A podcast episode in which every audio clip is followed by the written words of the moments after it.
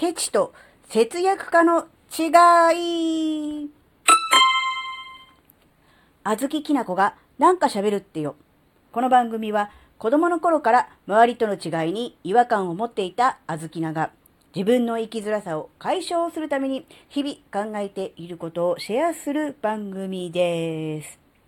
こんにちは、あずきなです。あの、スマホの料金プランをね、変更したっていう話をしたじゃないですか、前にね。で、まあ、具体的にどのくらい安くなったのかっていうのがね、えー、なんだろうな。あずきのあの、携帯の端末の分割料金がまだ残ってるんで、それはね、引き続き払わなきゃいけないので、まあ、その分を入れたとしても、えー、半額になりました。えー、もちろんね、あの、通話料のなんとか放題には入りませんでしたので、通話すればするほどね、えー、割高な料金を取られるわけですが、まあ、通話ほとんどしませんので、多分、なんだろう、もともとのプラン通り、ね、で、追加料金なしだと思うので、そうするとね、あの、スマホの端末代を含めた料金でも、えー、半額です。あの、月で言うとね、3000円ぐらい安くなります。で、あの、もうすぐするとね、あの、その、スマホの本体のね、その分割料金がなくなりますので、もう支払い終了ということになりますので、そうするとその、うん、利用料のみになりますよね。そうするとですね、えー、3分の1になります。あの、スマホの料金、その何、分割料金抜いた額ですよ。と比べてですよ。3分の1です。えー、ぱりね、そうやって考えてみると、あ、やっぱり安い方がいいなっていうふうに思うじゃないですか。で、まあ、で、そのように、ちょっとね、こう、小豆菜の中でこう、まあ、節約とかね、倹約とかね、うーんそういうものをね、ちょっと今、いろんなことをね、考えている中で、うん、ケチと倹約家の違いは何だろうなっていうことを思ったんですよ。何でもかんでもお金切り詰めてお金使わないっていうのもなんかケチじゃないですか。でも、何でもかんでも、うん、いるんだかいらないんだか、使ってんだか使ってないんだかわかんないけど、とりあえず、なんか、散財しちゃってるっていうのもダメじゃないですか。で、この時に考えた方がいい、その、ね、考え方としてね、ちょっと思ったのが、あの、水道の蛇口あるじゃないですか。水道の蛇口。まあ、洗面所でも台所でもいいんですけど、この水道の蛇口が開きっぱなしになって水がジャージャー出ている状態を想像してください。非常にもったいないですよね。普通は、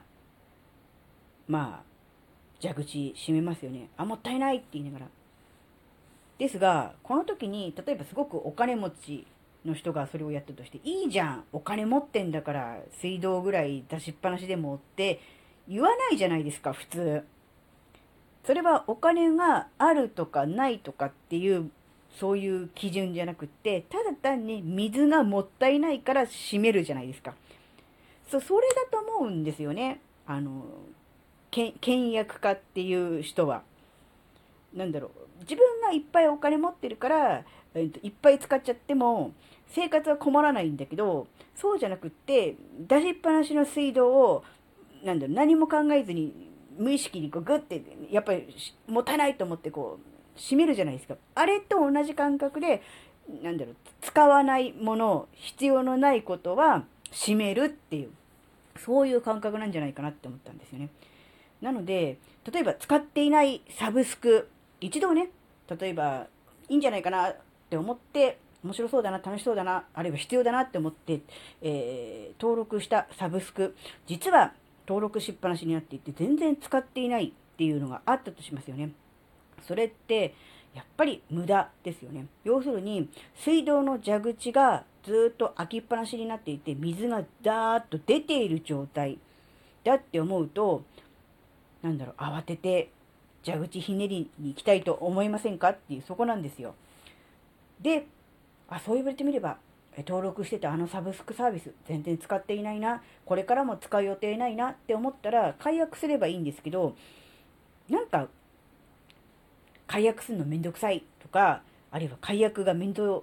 あの、もしかしたら、これから先も使うかもしれないとかって思っちゃって、そのままになってるっていうのは、蛇口が開きっぱなしになってて水がジャージャー出ている状態のものをずっと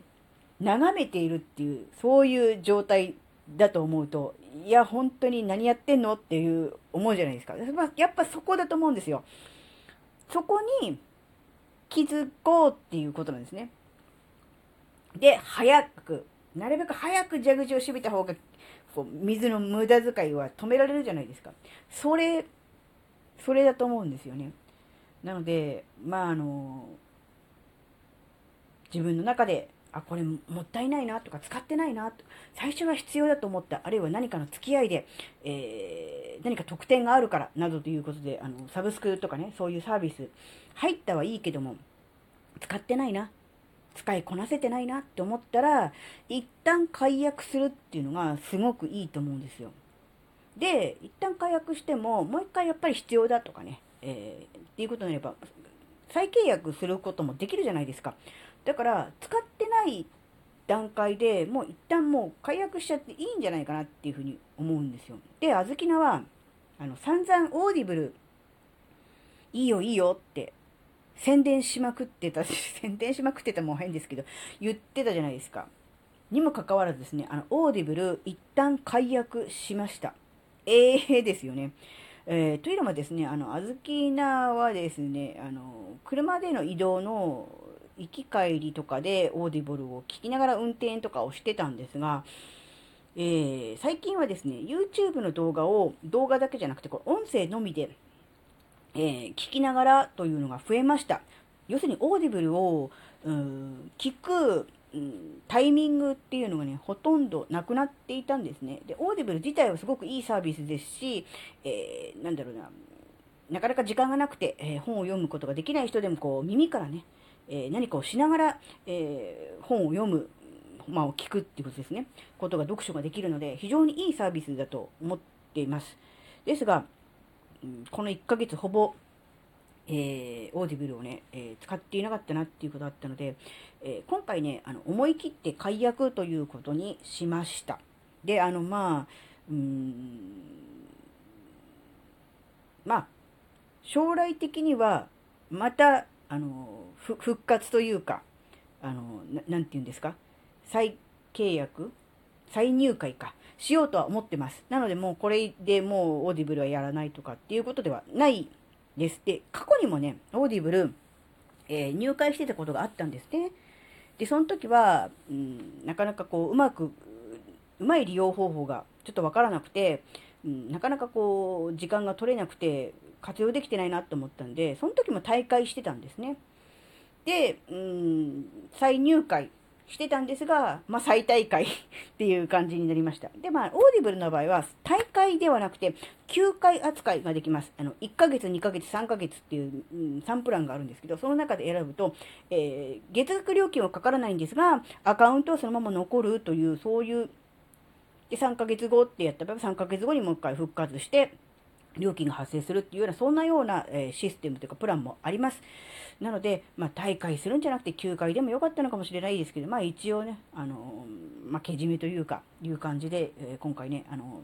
大会という感じになったわけですが、あの、一回ね、やめてみるっていうのはね、すごくいいと思います。なぜかっていうと、なんかこう、特にサブスクって月額料金かかるので、うん、当たり前のように毎回毎回、いわゆる固定費ですよね。なんですよ。だけど、うん、本当にこれ、この料金に見合う分だけ自分が使えてるのかなとかね、うん、っていうふうに考えるためにも、なんか、なんとなく、惰性で入ってるサブスクは、なんだろう、見直した方がいいのかなって思うんですよね。そうすることによって、あの、まあ、解約、使ってなければ解約するっていう方法もあるし、逆に、あの、あ自分がなんか他のことに、え、時間使ってたけど、これは価値のあるものだから、もっとちゃんとあの利用しようね。っていう風になって、改めてそのサブスクをね、あの、活用するっていう方向に行くかもしれませんので、あの、一回ね、あの、契約してるサブスク見直すっていうのもいいと思いますね。で、もちろんいらないものは解約するし、えー、使いこなせてないものはききっちり使うっていう、そういう感じにね、するのがね、いいのかなって思ったんですね。あの、間違ってもあの、蛇口が開きっぱなしになって水ジャージャー出てるのね、あの、本人があのきちんとそれを分かっててこう見ているにもかかわらずそのまま蛇口を閉めないっていうのはね本当にあの無駄だと思うんでねそういうことにならないように、えー、きちんとねあの自分の中でこう精査そして管理していくのがね大事かなっていうことねちょっとだけ思いました。はい、今回のお話があなたの生きづらさ解消のヒントになればとっても嬉しいです。最後までお聴きいただきありがとうございました。それではまた次回お会いしましょう。じゃあまたね